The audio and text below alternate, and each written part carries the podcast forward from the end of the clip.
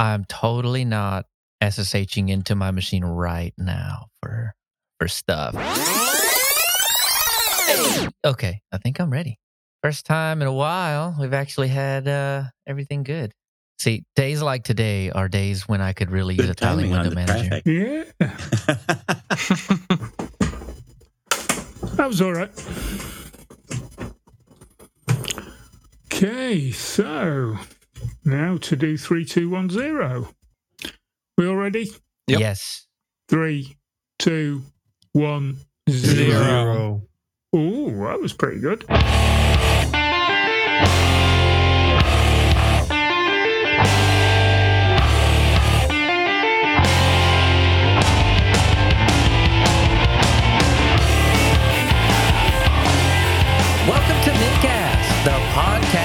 Linux Mint community for all users of Linux. This is episode 356.5. Live stream information is at mintcast.org slash livestream. We're in the Mintcast channel in IRC at irc.spotchat.org. If you see something that you'd like to hear about, tell us. Send us email at mintcast at mintcast.org. Join us live on YouTube. Post at the Mintcast subreddit. Chat with us on Telegram, Discord, Facebook, or post directly at mintcast.org. This is Leo, and with me today is Joe, Hello. Tony Hughes, Hi, guys. Josh, Hey, how you doing? Moss, yes, I am. and new regular Mike. Hello.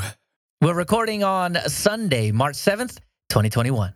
In our innards section, we talk compression. And finally, the feedback and a couple suggestions.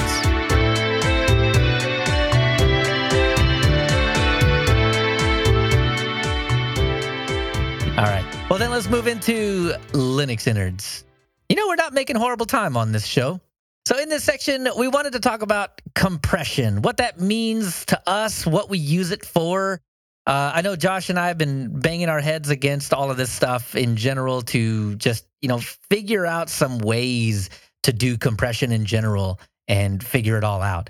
Um, but uh, just kind of wanted to go through all of us and see, take our temperature on uh, uh, on on compression in general. So, Joe, what do you use compression for? Well, not much really. I mean, I do use compression, but not for like files and things. Um, I, I will use compression over SSH, and that's about it. But I did do some file compression just for testing purposes to bring onto the show. Okay, well, hold on. But before Um, you get onto that, then now I'm curious. What do you do SSH wise for compression? When you're using SSHFS, it's actually really helpful to use uh, tax capital C at the end in order for there to be compression so you don't get latency when you're doing things like um, watching videos. Ah, so one of the things though that uh, that I think is happening that if you're if you're deciding to use compression in general that uh, that most people may not know is that it's very CPU intensive to do that. So uh, you know normally you would just be sending the file or the media stream or whatever it is over SSHFS, which is already CPU intensive because you're encrypting it, and then you're adding on a little bit, you know, for benefit, right? I mean, you get better uh, better latency on that but you're also asking your CPU, hey, so encrypt it, but also compress it. So basically, take out all the redundant information in that stream and uh, and send it. And then on the other end, you have to piece it all back together.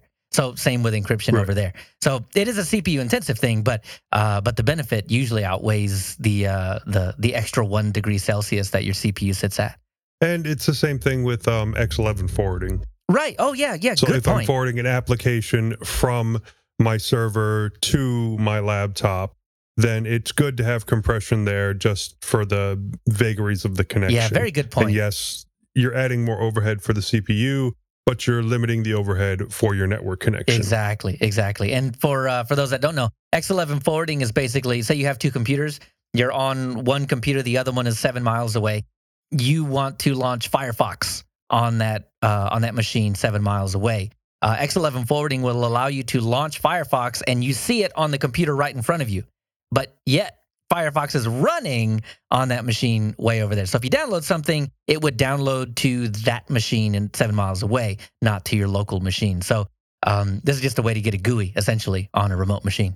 Yeah, but when it came to um, compression of files locally, I did attempt to um, compress my home drive.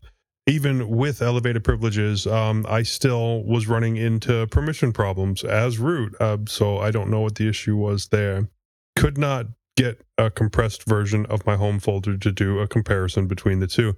So I went down to the command line and did a tar gz on um, my downloads folder, which was at the time sitting at like 58.8 gig, and it ended up at like 55 gigabytes, the compressed version. So all in all, uh, what 3.8 gigs worth of savings. So I, I don't really see how useful that would be. But that's just me.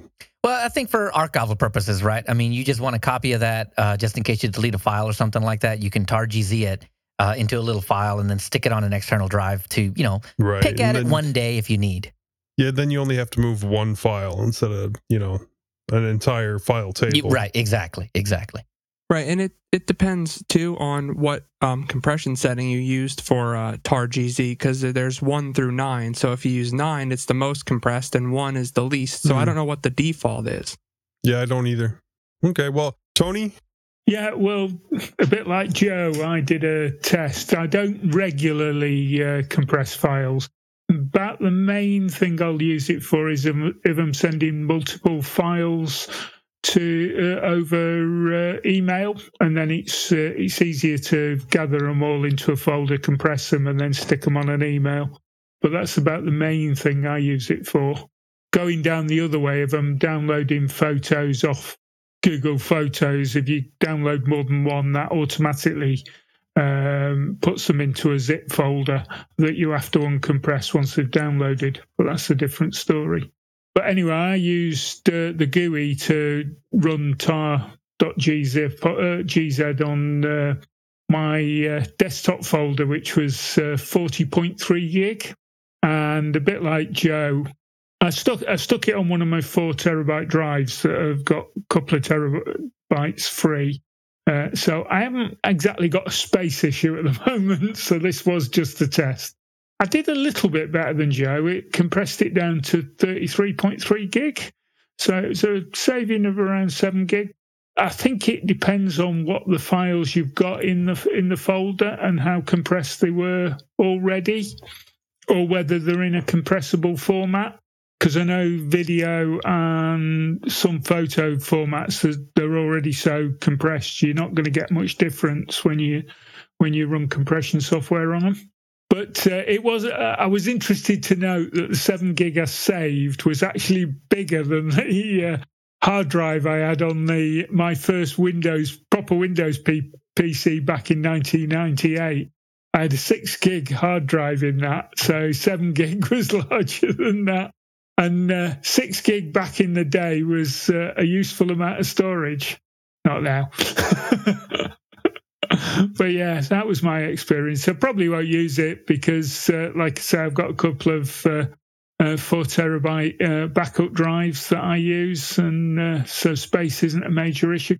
The one thing that um, was just said about uh, bringing everything together in one folder can be useful when you're zipping things, but that's about it. Moss, what about you? Well, I keep most of my files that most people keep in home on an external drive, so there wasn't much in my home folder to compress. In fact, my home folder was only 1.5 gigabytes. Running compression, the resulting files were each 1.7 gigabytes. I ran both tar.gz and tar.7z for comparison with no difference. I gained 200,000 bytes by compressing it. Uh, maybe I should check compression on my external, but I'm not sure I have room anywhere for a file that would hold all that. Yeah, that's that's one that really baffled me. There's got to be something going on in the background because I've never ever seen something compress but yet get bigger. So, oh, I had that happen a lot actually, in the Windows yeah. days. Uh, the, the smaller files don't compress or actually uncompress. Right, but then you have to give them a wrapper that is specifically for the compression software. So if it's an uncompressible file, it's going to be larger. That's that's just crazy to me. Um, yeah, I mean, I, I, guess I could see that with text files that are less than a that than a kilobyte or something like that. Maybe the compression to uh, to mark a file, uh, the way that seven zip or whatever it's like Joe said, Leo. If a file is not compressible, they will not compress it and then put a wrapper around it to say it's been compressed. And so the wrapper makes it larger. Huh. Huh. Interesting. All right. Now, my SDB, my external main drive is 512 gig with only 145 gig free. So I'm not sure I want to try compression on that because there's not much room. Josh, how did you do? I uh, I didn't really get to test a lot on my new system, so most of this stuff is from my uh, Ryzen 5 uh, 2600. Most of my tests, well, all my tests were on my uh, dot image backups of my uh, NVMe drive that has Windows on it, and uh, that has about 506 gigabytes of data. Um, I used part clone and DD to get the image, and then I used PIGZ to compress it. Uh, I tried both 7Z and uh, gzip, and uh, both of those took way too long to compress. So I didn't even like bother. They were over five hours um, to compress that file. So I said, eh, I'm not going to worry about it because no one's going to do that. I mean, that's like that's ridiculous. Uh, out of my tests, I actually also used uh, RescueZilla as a another uh, form of uh, backing up. That one, the uh, speed for the uh, compression and, and backing up everything, that was about 55 minutes for uh, the 506 gigabytes. Uh, the compressed size was the same as using part clone plus PIGZ, which is basically what RescueZilla uses under the hood to do all of uh, its uh, imaging. Final s- file size was 383 gigs. So that's quite a bit of savings. Um, there's a lot of text files and stuff in Windows and all that stuff and uh, I had several games installed, and that has a lot of text files, so that all can be compressed fairly uh, fairly easily. I'm not sure exactly what the uh, commands are that that uh, RescueZilla uses, but it must use some options to make it a little faster because, like I said, part clone plus PIGZ is um, what I used uh, in, in, Linux itself, and it and it got a little bit less, uh, a little more time on it. when I used that, I got 57 minutes instead of 55. So it's it's negligible, really. It's only a couple minutes. So, uh, but the compressed size was exactly the same uh, for both RescueZilla and uh, part clone plus PIGZ. The uh, command I used was partclone.ntfs tac c tac s dev nvme whatever your drive is. Uh, piped it through uh, PIGZ tac 9 um, and then you put in your the directory for the the image file. That's the yeah, that's what I used for part clone. Then with uh, DD plus Pig Z, that came in third, and that was an hour and 38 minutes. Now I don't know why DD versus part clone was so much different in the time because I'm still using Pig Z, so that shouldn't have mattered as far as that goes. So it had to be DD that was making it longer oh, uh, yeah, for the is. time. The the reason is part clone does not write zeros. It does not write empty space, but DD ah, does because okay. DD is. Uh, I mean, it's it's quite dumb. It, it, does exactly what you tell it to do. You tell it to image a you know a section of right. the disk or the entire disk or whatever, and it's like, all right, one zero one zero zero zero zero zero. Like Partclone would just right. it would skip the thousand zeros. Mm-hmm. DD will write every single one of them. And uh, yeah, Partclone. Yeah, also you do the .ntfs or whatever file system you use, so maybe that also helps well, it already it knows what file system it's trying to image. So yeah, I can definitely see where that would be a problem. So yeah, the compression size was a little larger as well with DD plus PIGZ, which was it was uh, 387 gigabytes. So again, negligible, not that big of a difference, but still, if you want to save a little bit, then that uh, that will help a little bit to use um, RescueZilla or uh, Part Clone. So the command I used for DD would be uh, DD IF equals your drive, dev, NVMe, whatever. Then I piped it through PV to see what the um, the progress was, and then I piped that through PIGZ, TAC9, and then the image that it's gonna uh, spit out. As I said, um, the 7Z took too long to really do anything, and I'm not exactly sure why. Because when I did that with 7Z where I did part clone plus 7Z, it would only use one thread. 7Z is supposed to be multi threaded. And I confirmed that when I actually tried to compress a folder that I had on my um on my external hard drive, and that seemed to use all of the um all the cores, and it didn't take very long at all. It was like a 30 gigabyte file, and it took maybe like two minutes or whatever. I don't know exactly. It wasn't that long. So I'm assuming that 7Z would have been close to PigZ plus part clone a little bit. I, I would imagine. So yeah, and as far as uh, gzip, I wouldn't even use that for anything that's larger than maybe like 10 gigs. It would take probably too long, personally, for me.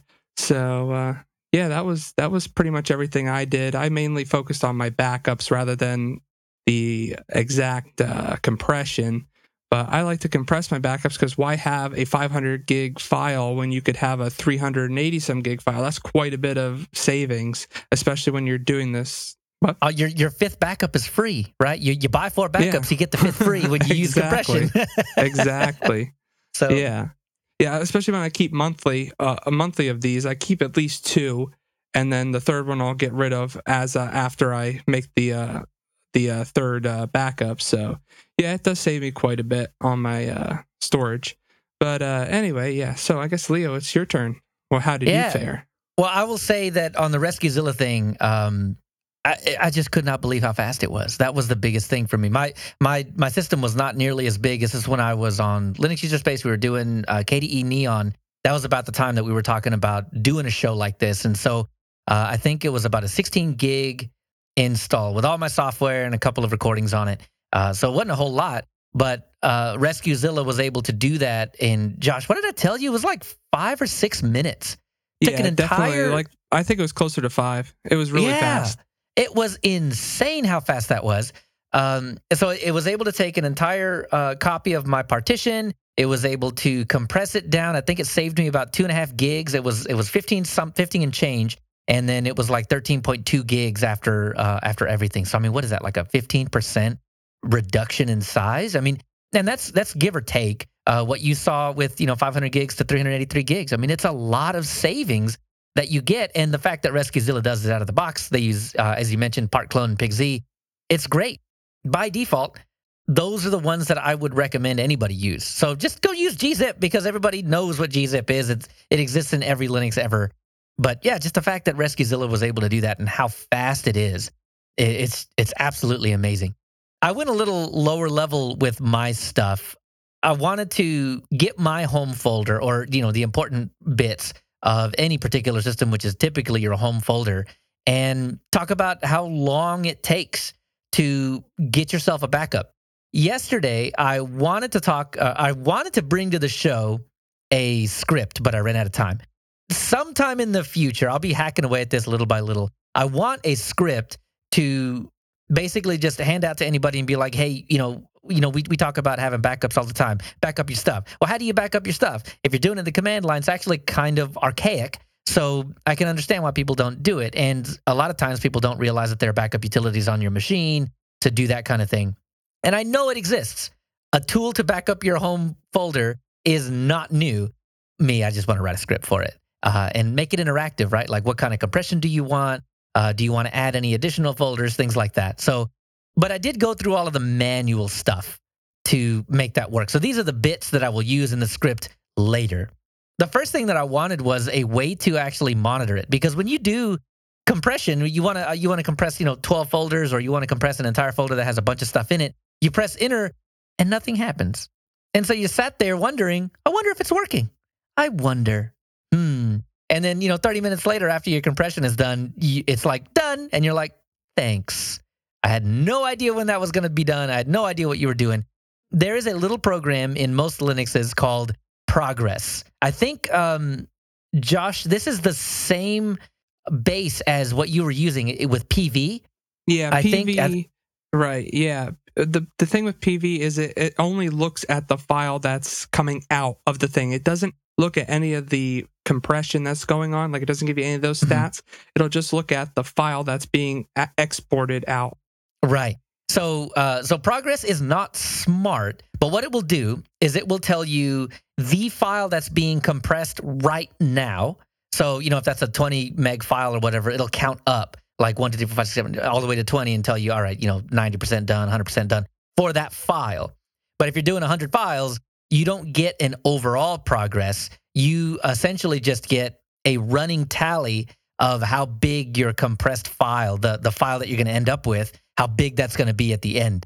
Yeah, it's not one nice, cool, gooey little thing that goes across and tells you exactly when it's going to be done, but it does give you an idea of what's happening and that it's still working. I think that's the biggest thing, right? Just don't tell me nothing because otherwise I'm going to think it's broken and I'm going to cancel it. So, uh, so progress is important.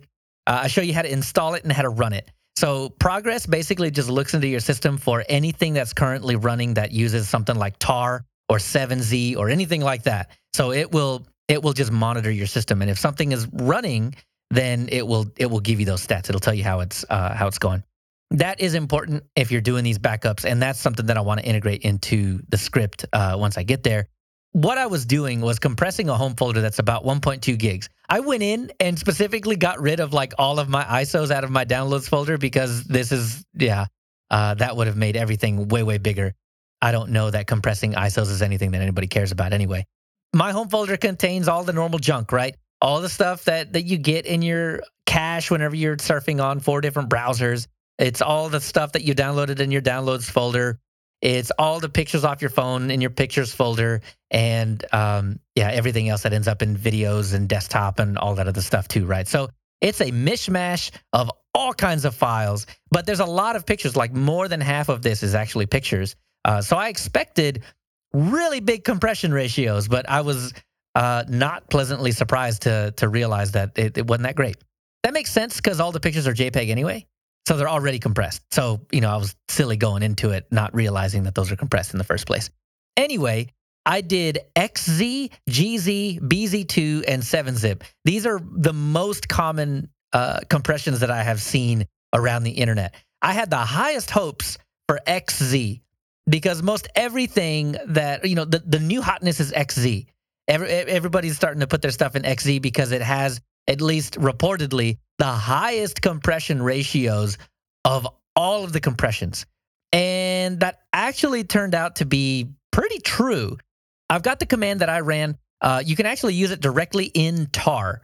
So when you see those big scary tar commands, it's like C, Z, X, J, elemental P, those, yeah, that's this. But here's the cool thing. I've got a example command in there to where all you do is change the path to where you want the file to go, and that's it you press enter on it, and it will create you a um, a a backup of your home directory. And I think that's that's really cool. So you can take that and and adjust that. But eventually, like I said, I want to make this into a script. So it was done in about five minutes. This was the most depressing part about this is that XZ is slow. It was five times slower than GZ, two times slower than BZ2. It was six times slower than 7-Zip, and it was um, I, I got to do the math here, 10 times slower than pigs, pig, pig Z. So yeah, if you, if speed is number one in your mind, XZ ain't it, man. it ain't it. But it did give me the second best compression ratio out of all of them. I had a 1.2 gig home folder and that that came down to about 1.1 gigs. They all came out to about 1.1 gigs. So much so that um, I couldn't tell you 1.1 gigs, 1.0 gigs, you know, 0.9 gigs. No, no, no. I had to break it down to the bytes.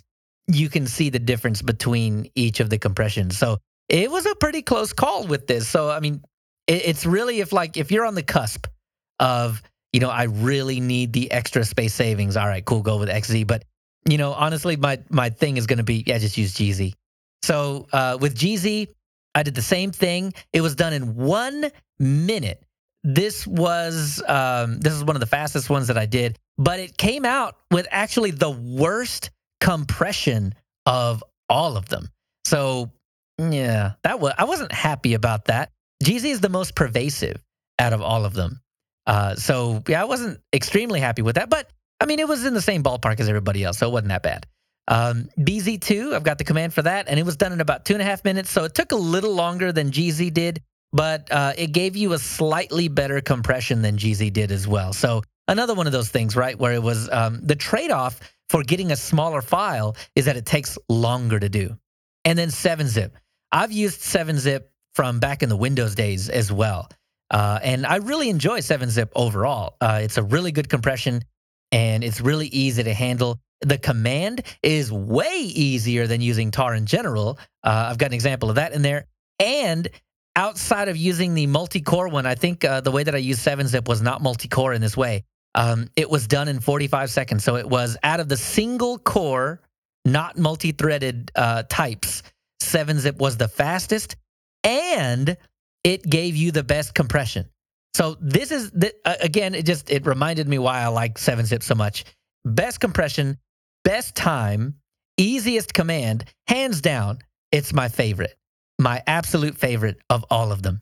Overall, the idea is that you know it doesn't matter which one you use; they're all about the same as far as what uh, what compression you're going to get out the other end, how much it's going to compress. They all compressed about ten percent for me, which is still a good chunk of change, right? I mean, in in in the case of Josh, it was uh, buy four get one free. In my case, it's buy nine get one free. But that's that's kind of the idea. So Josh and I were playing around with pigs back uh, when I was talking about that uh, the RescueZilla stuff, um, and so I wanted to see how to what I'm already doing. I want that to be faster. How do I make that work? So tar does not have pig Z like baked in. There's no little single letter switch to turn it on and use that kind of compression. Uh, you have to actually use the dash dash use dash compress dash program to call pig Z, and then you can give it our arguments there. And the arguments I gave were uh, best compression, so dash dash best, and recursive. So you know, don't forget to go inside the folders too. So uh, from there, the the rest of the command is the same as uh, all the other ones, but this went from th- this cut the compression time in half. So I was able to get um, a GZ, a, a GZ archive out in 30 seconds compared to one minute at, with the regular GZ.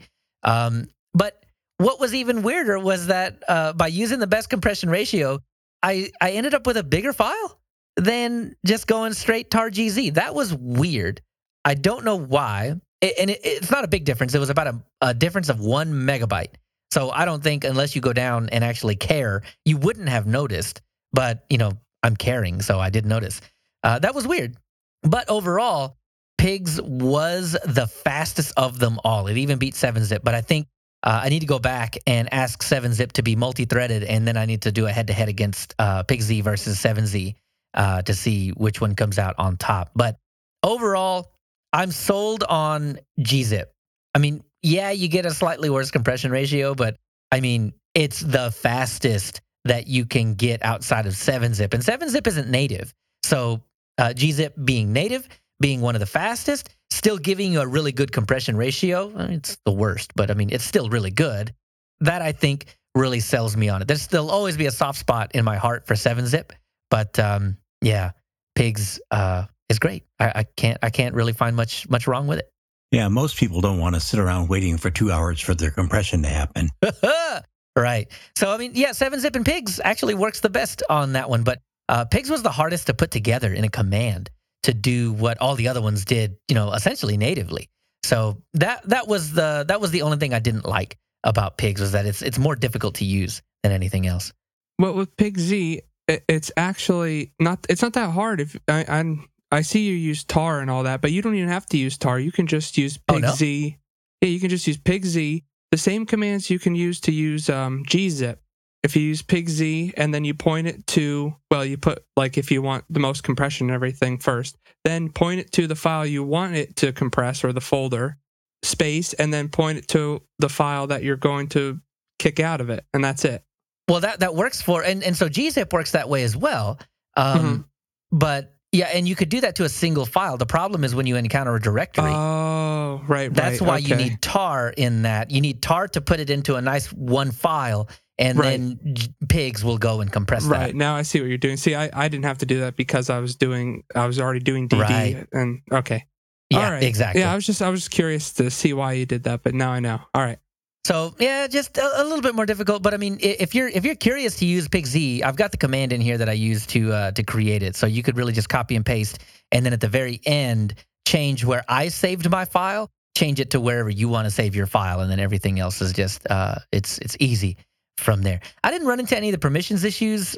That only has to do with ownership. I don't know who owns files in your home directory. but uh, yeah, that's that's what the, that's what those are stemming from. Anyway, uh, long live gzip. What can I say? It's fantastic. But from here, uh, that'll do it for our compression chat. If you're if you're curious, uh, if you're trying to compress stuff, you have questions or anything like that, feel free to just write in, let us know, and we can help you compress and archive and do all that kind of fun stuff to your stuff too. Anyway, we'll head down to vibrations from the ether.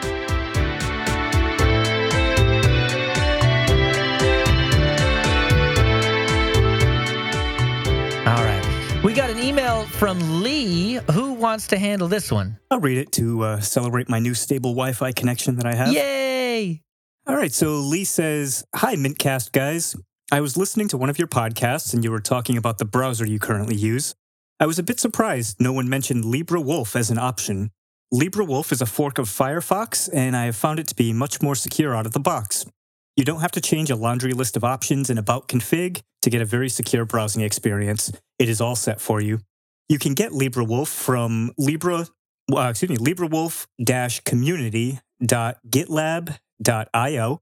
I use the app image on Linux Mint in Debian 10 XFCE, and it works great. You might want to give it a spin and mention it on your show. While I also use Brave and love it, I think having two browsers built off of differing browser engines is a smart move. Thanks for all the hard work in outing together an informative and entertaining show. Lee, I've never actually heard of LibreWolf before, but I do agree with Lee that having uh, two different browsers built off of differing browser engines is a smart smart idea. Um, I do that with Firefox and Brave currently, but how about you guys? Have you ever heard of or tried out LibreWolf yet? While you were reading that, I downloaded the app image and uh, set it to executable and ran it. Now I don't know if it must. It must. Um, it has uBlock Origin out of the box. That's nice. Wow, really? Yeah, but I mean everything Yeah. else just feels like Firefox. Um, yeah. There's also a Flatpak. Oh, cool.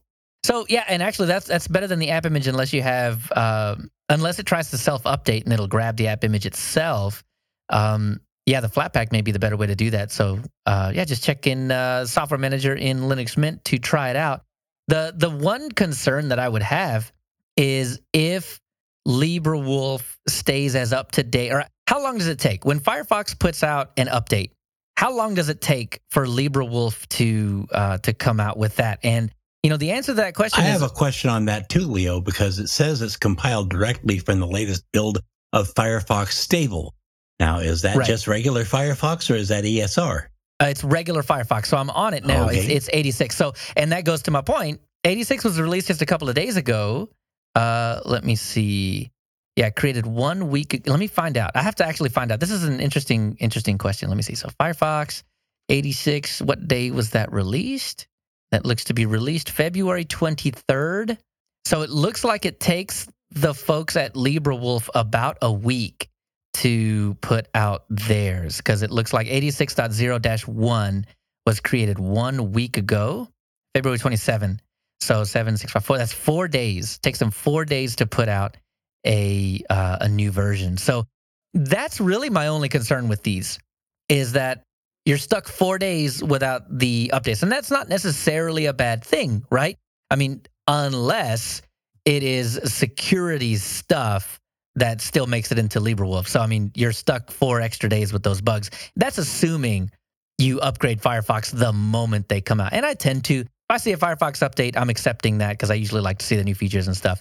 But I mean, overall, no telemetry, uh, defaults to DuckDuckGo, ad block is included. Uh, there's a firewall extension. Um, so we've seen that the updates take about four days extra, and everything is, uh, you know, obviously everything is open source, right? I mean, Firefox is open source except for like Pocket and some of the other uh, stuff that they add. Uh, LibreWolf strips all that out.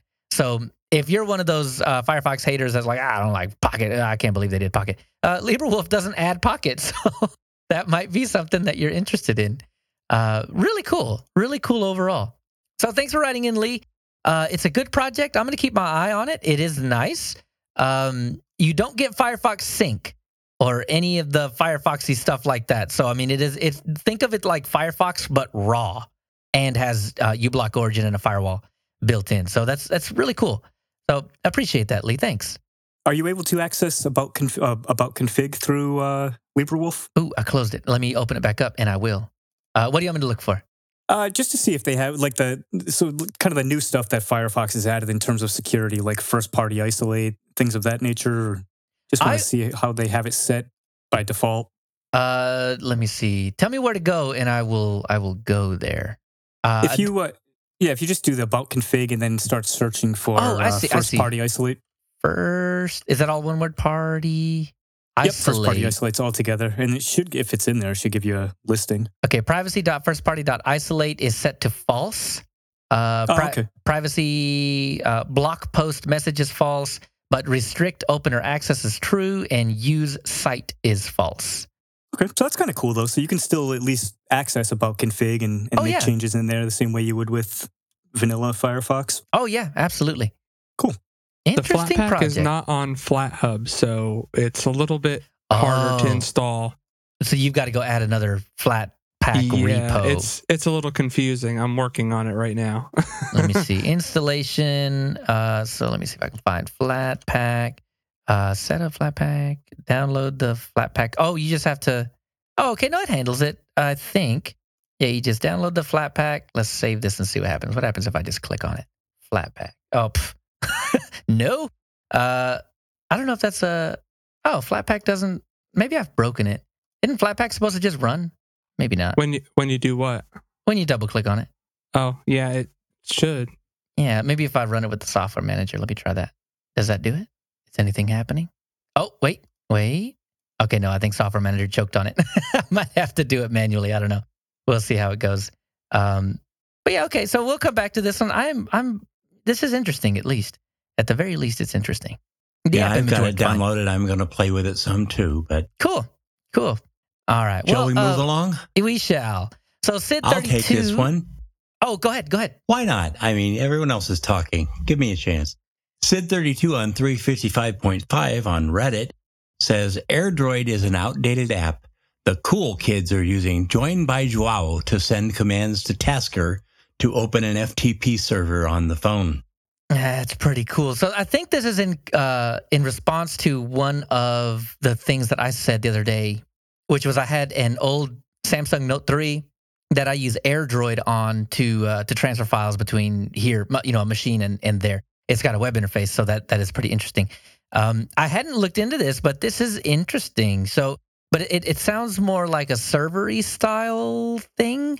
So join by uh, Tasker and join.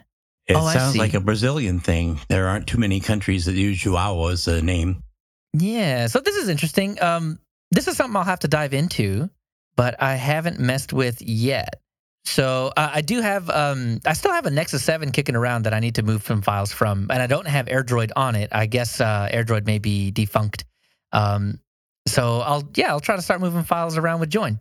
Thanks, Sid. Let me grab Captain Obvious and leave John Wallace for you. All right. Captain Obvious 110 on 354.5 on Reddit. Bunsen Labs or Puppy Linux for low spec machines. And this Moss was actually in in response to you because this is the one where you were uh, the episode. Everyone's got an opinion where you were talking about um, how you deal with distros and stuff. So well, I, I think love this me is some Puppy. yeah. I, I probably mentioned Fossa Pup at one point or another, and I've been playing with EasyOS too, which is another puppy from the creator of Puppy, Barry Kauler. Very cool. So make sure to add those to your list if you're uh, if you're browsing. And now, drum roll, please. Oh, the John Wallace saga again. Dum dum dum. So John Wallace writes in. He says, "Hello, Leo. I have a question regarding masking services that I need to use, but which Lynis flags as unsafe, such as USB Guard. Would I be able to mask those services without impairing their functionality? For example, syscontrol mask USB Guard. Uh, no. So to answer that question directly, um, if you mask a service, it is off forever and cannot be turned on. So if you are expecting anything to run as part of that service, it will not. That service will not run uh, anymore after you mask it. Um, so what you can do, we're going to talk about one a little later, but any service that is um, called by dbus will automatically turn on as long as it's not masked. So what you might want to do is uh, system control disable USB guard And you know, if dbus will call that, then it will just it will start whenever it needs to, as opposed to starting on boot. So maybe that can help a little bit. But yeah, to your question, nope. If you mask it, it's off and off, like off off. But further, you know, specifically for USB Guard, it, it does what it s- says it does. It's basically a whitelist for USB Guard for for USB components. So you basically plug in the ones that you want, add them to the whitelist. Everything else that you plug in after that fact will not work. Um, yeah, dbus will basically just ignore it. Um, so I've got a link uh, to uh, a Red Hat Enterprise Linux 7 how to kind of uh, explaining what all USB Guard is and how to configure it and do all of that stuff. Um, but yeah, I mean, if, if you're not going to configure USB Guard, just turn it off, mask it. You can mask it and it'll be okay. But if you do want to increase the security of your machine, and you know by running Lynis, it sounds like you do, you know, it might not be a bad idea to actually just configure USB Guard and let it run. So that was one email. He sent another in uh, the usual five services to inquire about. And um, it sounds like we're just going alphabetical. so um, he says, here's the next batch from Lynis Scan, and I would appreciate your advice. So we've got five. We've got accounts dash demon, uh, account, ACCT, ACPID, also I'm dash sorry, state. I couldn't hear It was that. demon. Demon is what I said. Uh, Demon. Hold- hold- did you say I that did. right? Uh, absolutely. Demon. Day, day, day, day. No, Day is when the sun is up. Demon is for the service that runs on your Linux machine. Hmm. Well, you're allowed to be wrong. Ah, yeah, of course. I'm always wrong. And then lastly was Anacron. So in each intern, so accounts.daemon, uh, it can be safely be disabled, not masked, because dbus will start it back up when it's needed. So if you're running into the situation where like system d uh, system analyze blame uh, says accounts uh, accounts daemon is taking forever to start up, it's it's usually not accounts daemon, but uh, you can stop it from starting on startup by just disabling it. So system control disable accounts dash daemon, and that'll disable it on startup. But dbus will usually kick it back on. Now, when would it kick it back on?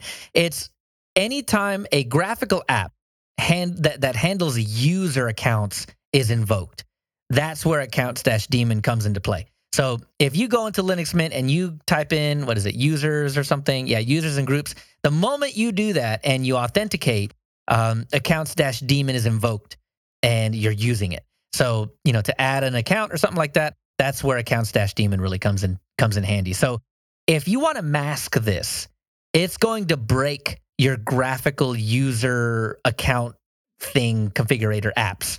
Anything that that does uh, user control apps in the graphical user interface, those will break. Doing user add and add user and all that stuff, that won't break. Those are those bypass this uh, accounts dash daemon. So if you're never going to create another user account on your system or you know change your current one with the GUI apps, you're fine to mask this one. But uh, in general, most people do it in the GUI, so maybe it might not be a good idea to mask that. So it's it's really personal preference on that. Uh, acct.service. Uh, you can safely disable this one, um, and looks like you can mask it as well without really breaking anything visible. Uh, ACT really handles sessions and what you've done in that session. So it's more like a, a tracking thing where it tracks when you logged in, how long you stayed logged in, what commands you did during that login. And this is pretty obvious why Lynis would kick off and be like, hey, this is not secure because ACCT actually tracks everybody on the system. So getting a hold of information like that is very bad in terms of privacy and security. So it's no wonder Lynis says, hey, go turn this off. Uh, so you, but you can you can mask this uh, without breaking anything. It's fine. Uh, but don't expect to go ask ACCT for information about sessions. Uh, it's it's it's off, so it's not gonna it's not gonna do anything. Uh, ACPID, this one you need to understand it before disabling it. It handles hardware actions, so yeah, usually you just don't want to mess with this one at all. If you plug in headphones, unplug in headphones, plug in uh, uh, any kind of hardware control, right? Like your keyboard hardware controls, your laptop brightness controls, all that stuff. If you disable ACPID, it's no longer listening for those hardware calls and it will just ignore them. So all of your keys are broken now. you can turn it back on or unmask it and it'll be fine. Yeah, no, Moss, don't change my spelling. It is demon And no matter how many times you change it, no matter how many times you tell me, it's Demon. And on top of that, it's GIF. So uh, yeah. So ALSA state is the next one. And this is another one that you need to understand uh, before disabling. Uh, because this demon will monitor the state and settings of your sound card. So in my case, I've got like three, not because I want them, but because they keep getting built into crap. Um, my Logitech webcam has a has a, a microphone, and uh, my uh, Focusrite Scarlett Solo has a microphone in and audio out. My uh, my little ThinkCentre here has uh, two audio ins and one microphone out. So it's crazy. If ALSA Dash State was not running, it would forget where my volume was. It would forget the state of the controllers as if as if uh, like if I muted them or unmuted them or whatever. If you don't do anything with audio, you know, you could probably safely disable this one and mask it as well. But if you mask it, ALSA is going to start you from a blank slate every single time. Um, so I would be wary of this one. This is one of those kind of A/B tests. Can you get by without it?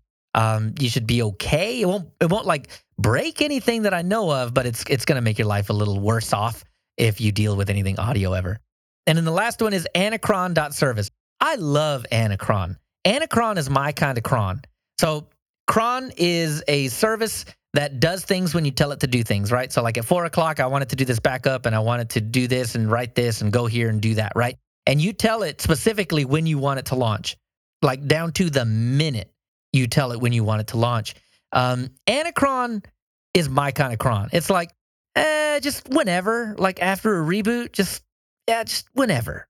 We could do it whenever. So I like Anacron because it really waits until the system is not being used.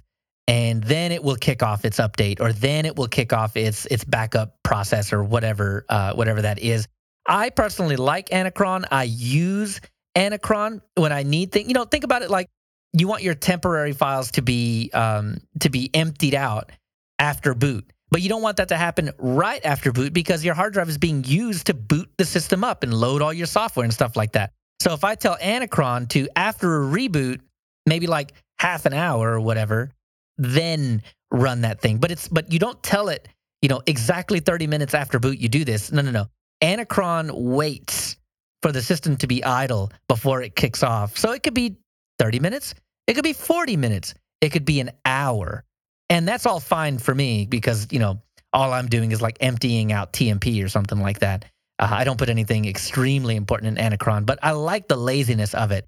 So it's important. Uh, that service is important to me. I would never mask it. But if you don't use it, and by default, I don't think a lot of things uh, exist there. Um, you can mask it, and if you know if things break, bring it back. But yeah, Anacron is safe to to mask. I just wouldn't do it myself. All right. Well, that's it for uh, the John Wallace saga. I hope that answered your questions, John. I hope anybody listening to this did not fall asleep, and if you did stay awake through it, I hope it uh, kind of shone some light on some of the services that that are you know running in the back of your machine that you may not know are there, and well, they are. So, um, yeah, hopefully that was informative. So, Joe, take the next one. Mike F sent me an email. Hello, Joe. Always enjoy your descriptions of dabbling with the hardware. One of these days, I'll have to dig out my soldering iron and see if it works. The recent Texas hard freeze prompted the curiosity of myself and a friend considering a move. We were wondering what level of energy saving construction is customary or typically found. Insulation in exterior walls and attic, double pane windows. I was surprised to see all of the burst pipes in interior ceilings, not garages, as this is usually the warmest part of the house. By contrast, I was not surprised to see the great state of denial when watching the DFW area stations. Having been there many times on business, I was first amused, then annoyed at the perpetual demolition derby seen on the iced up overpasses. Thanks, TXDOT. Hopefully, your legislature will finally enact minimum standards for power generation and transmission operators on the grid. Texas deserves something above Walmart quality electric and nat gas service. Good luck, Mike. Uh, and yeah, the roads are nuts here, even when they're not icy. So I did reply, yeah, I do love me some hardware. Always good to know that other people like hearing about my tinkering. Thank you. I have a couple of headsets that I'm currently working on, but nothing too interesting. Still need to mod that arcade. As for the typical energy saving around here, double pane is very common, but it seems like the seals don't last very long at all. You can pay the extra for better insulation on the house's outer walls, but I have yet to see an attic that has insulation on the outside wall. A lot of my issues seem to be the windows and the seals around the doors. Um, I'm going to be looking into that into the doors this summer. People drive like that all the time. It was rather disturbing when I first moved here, but I kind of got used to it and expect everyone to drive like five year olds in bumper cars. It's still terrifying that they don't adjust the driving to the conditions, though. So, despite the fact that I can drive reasonably well on snow and ice, I simply don't leave the house because derp is out there. I am not sure that the legislature will um, do anything. The last time this happened, the answer was it doesn't happen very often, and by the time it does happen, it will be someone else's problem. Thanks for writing in.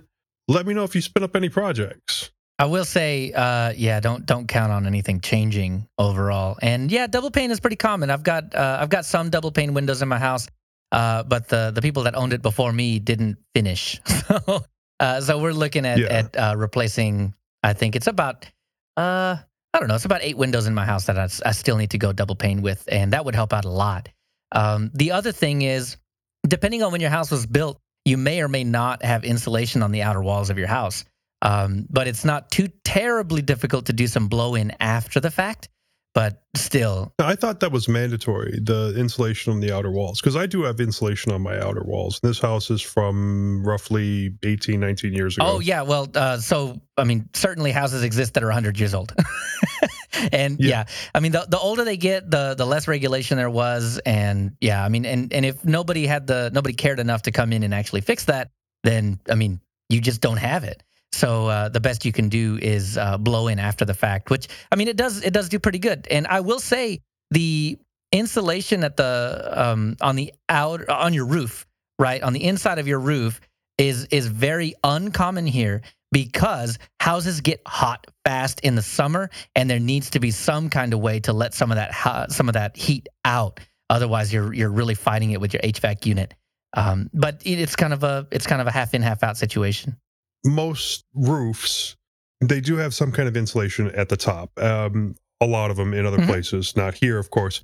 But then at where the roof meets the rest of the house, there's supposed to be a, a gap to allow for expansion and contraction. And that would be where the heat is supposed to escape during the Mhm. summer when it's beating down on the house. gotcha. Yeah, I've got it. Um, I don't have much on the outer, but I do have it uh, on the ceiling, uh, right above the ceiling, essentially to keep to keep the rooms uh, at a, at a decent temperature. But yeah, to let it escape on the outside. But yeah, it's another one of those things. Just an old house, so things that need to be fixed. But yeah, the driving here, and I know Leo, you've probably driven through the Dallas area oh my before. god! E- even even when the weather's good, these people are insane. No, if the if the posted speed limit is 75, just add 20 to that, and that's what the speed limit actually is. Don't worry about the cops; they're doing 95 too, and no, if you're if you're doing the speed limit and nobody else is, that makes you a danger on Yeah. the road, and you will be the one to get yeah, the exactly. So, um, yeah, 95 is, I mean, 90, 95 is not out of the ordinary on uh, on a typical, you know, three, four, five lane highway. So, yeah, just you know, if you're coming to Texas, be aware of that. Uh, stay out of the left lane. People will hate you otherwise. If you're doing the speed limit, you better be in the slow lane. That's insane. You literally drive 95 miles an hour on the highway there? I You know, don't. Yeah, I don't. I don't get in the left lane, but there are plenty of people that do, and it is extremely common. Yes. and then cut across five lanes of traffic to get to the Oh, exit yeah. that they almost of missed. Yeah, Yeah, see, this so- is where it, it confuses me because here in when I go to Jersey, the people f- drive like that. They they drive like 95, but in your area, you said the cops drive just that fast. But in Jersey, the cops will freaking pull them over all the time, but they still drive 95. So I don't understand the whole thing. Yeah, I don't know. I have been a passenger in vehicles in um, Kunsan in, in South Korea, and I was like 18 at the time, and I had to close my eyes to actually sit in that cab to go like two towns over because of how crazy our driver was and how crazy all the other Oh, drivers man. were. I've driven a car in third world country. I've driven a military Jeep in third world countries where I absolutely did not care if my vehicle got hit. And they were crazy. And then I come to Dallas and find out what bad driving actually is. it wasn't bad until you found Dallas. Check Oh, out man. Fluffy's routine on driving in India. Oh man. Gabriel Iglesias, Uh huh. he's got an incredible uh, routine on his visit to India. I'll check it out. Speaking of check it Oh, out, Yeah. Speaking Yeah. of, let's head down to that. Let's do that.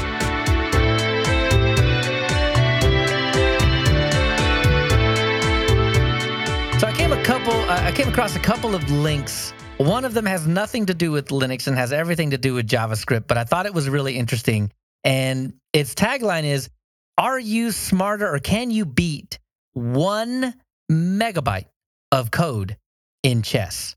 Maybe, maybe not. Uh, so I, I think. Uh, oh, I'm sorry, not one megabyte, one kilobyte. Uh, so this the entire chess game is written in one kilobytes worth of JavaScript code, and so that that makes the engine or or the brain, if you will, uh, not that great. So I've seen people liken it to an ELO. Uh, so this is the the ranking system in uh, in I guess like chess in general. I mean, there's a lot of uh, competition that uses ELO, but it was it, essentially novice. So like a, a 2000 ELO, 20, 2000, 1800 ELO. So it's it's not good by any professional chess player standard, but I could only consistently beat it about 30% of the time. I do not consider myself a good chess player at all. So that, that gives you kind of a, a general idea. But I challenge anybody that's listening to this show go try and beat Kilobytes Gambit and let me know how you fare. Do you win? Do you lose? Was it close? Was it just a full blowout? I am so rusty. I remember the old DOS chess games, and I couldn't beat those. So Yeah. So back back in the day, Oh, the monster chess I played ones? uh, I played Chess Master. Uh, I still have that music in my Yep, head that just as one. much as Yep. Tetris, and I could beat the easy mode. After that, nope, just I would get destroyed. And so I guess I've gotten a little bit better. Uh, I can I can beat Kilobyte maybe about a third of the time, but man, still sometimes I just make these like boneheaded moves, and it, there's no undo button. So it's just you just you just stuck with that move, and it, you just you get to feel the weight of uh, of of that dumb move for the rest of the game. the other thing I found was uh, I don't know if it's naughty or nody, but uh, this is a really cool application that will monitor any kind of thing that you've got going on in the terminal. And then it will um, send a message to something like Slack or or uh, Telegram to let you know that it's done. So if you've got a command that you know is going to take like an hour, you can use Noti to notify you when it's done after you've walked away from your computer. So I think that is fantastic. It's it's amazing. I want to uh, I want to start using this for myself, and we'll see how it goes. Bo had something called Noise Torch that is a uh, noise suppression application for your microphone in Linux. Um, but uh, you know we're gonna take this into the next episode because I want to hear what he has to say about this one. So Moss, what do you got? Okay, I found that Jing OS, a phone slash tablet Linux OS which aims to replicate iOS, announced they will not release version 0.7 and will instead release version 0.8 on March 31st, claiming it will be a full featured Linux and in the future will be releasing as OTA. It looks great, hope they can pull it off. For all you mandrakers out there, Rosa Fresh R11 is also out. This fork is by the Russians, who were co-developers of the last official version of Mandriva, and is the base for Open Mandriva LX. I do not myself recommend Rosa. If you're more of an enterprise user, Rosa Enterprise Server is a fork of RHEL. And listener Dylan Berger asked the Distro Hoppers team, what one feature would you ask to be added to your daily driver distro? We're saving that topic for a future show, but we did hear it. Yeah, I'm I'm actually pretty excited to answer this one. Um, so yeah, I, I think we'll make a whole show out of it. It's gonna be good. All right. Well, that'll do it for the show.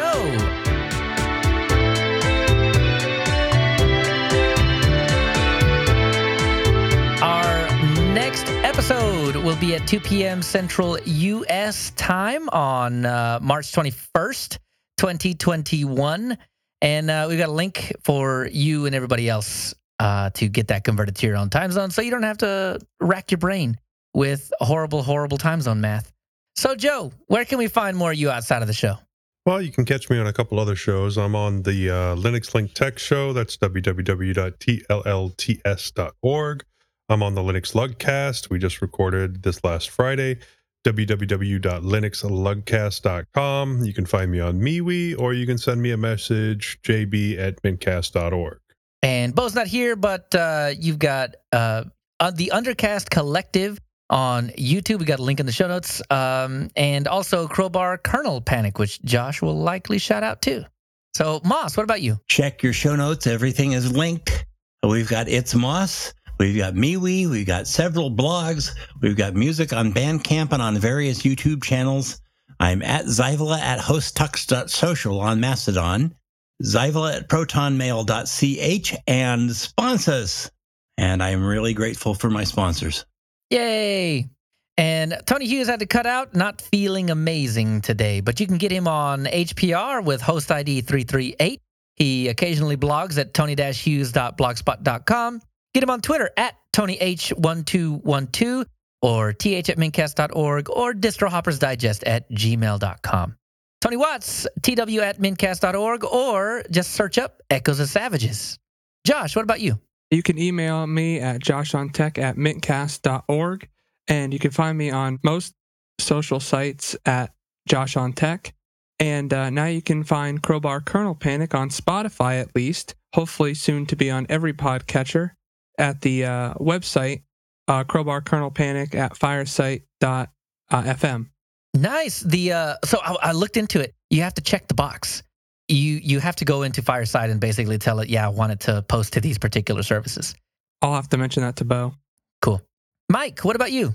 You can email me at grouchym at pm.me or hit me up on uh, Discord at grouchym. I'm always bored during work and looking to chat, so feel free. Hey, hey, and he's special and green now, so he gets all the cool stuff. Yay! As for me, leochavez.org and at Leo Chavez on Twitter. Uh, Leo at mintcast.org if you need to email me. LinuxUserspace.show for my other show. Full Circle Weekly News for my other other show. And if you want to support me, you can buy me a coffee. But before we leave, we want to make sure to acknowledge some of the people who make Mintcast possible. Owen Peary for our audio editing, Josh Lowe for all his work on the website, Hobstar for our logo, and Londoner for our time sync and all of the links that we get most of the time. Bytemark Hosting for hosting mintcast.org in our Mumble server, archive.org for hosting our audio files, HPR for our backup Mumble room, and of course, the Linux Mint development team for the fine distro we love talking about every fortnight. Thanks, Clem. Thanks, Clem. Thanks, Thanks, Clem. Clem. And go.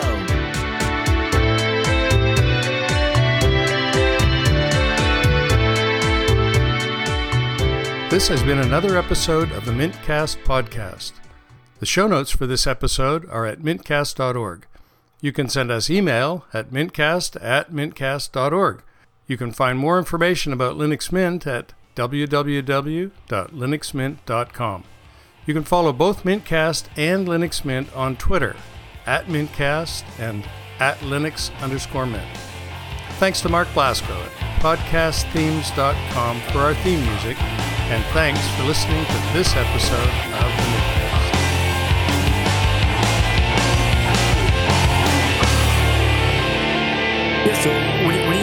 Likely to happen in before the next show? That Joe gets Arch fully installed on seven different machines, or I get a stable Wi-Fi connection for once?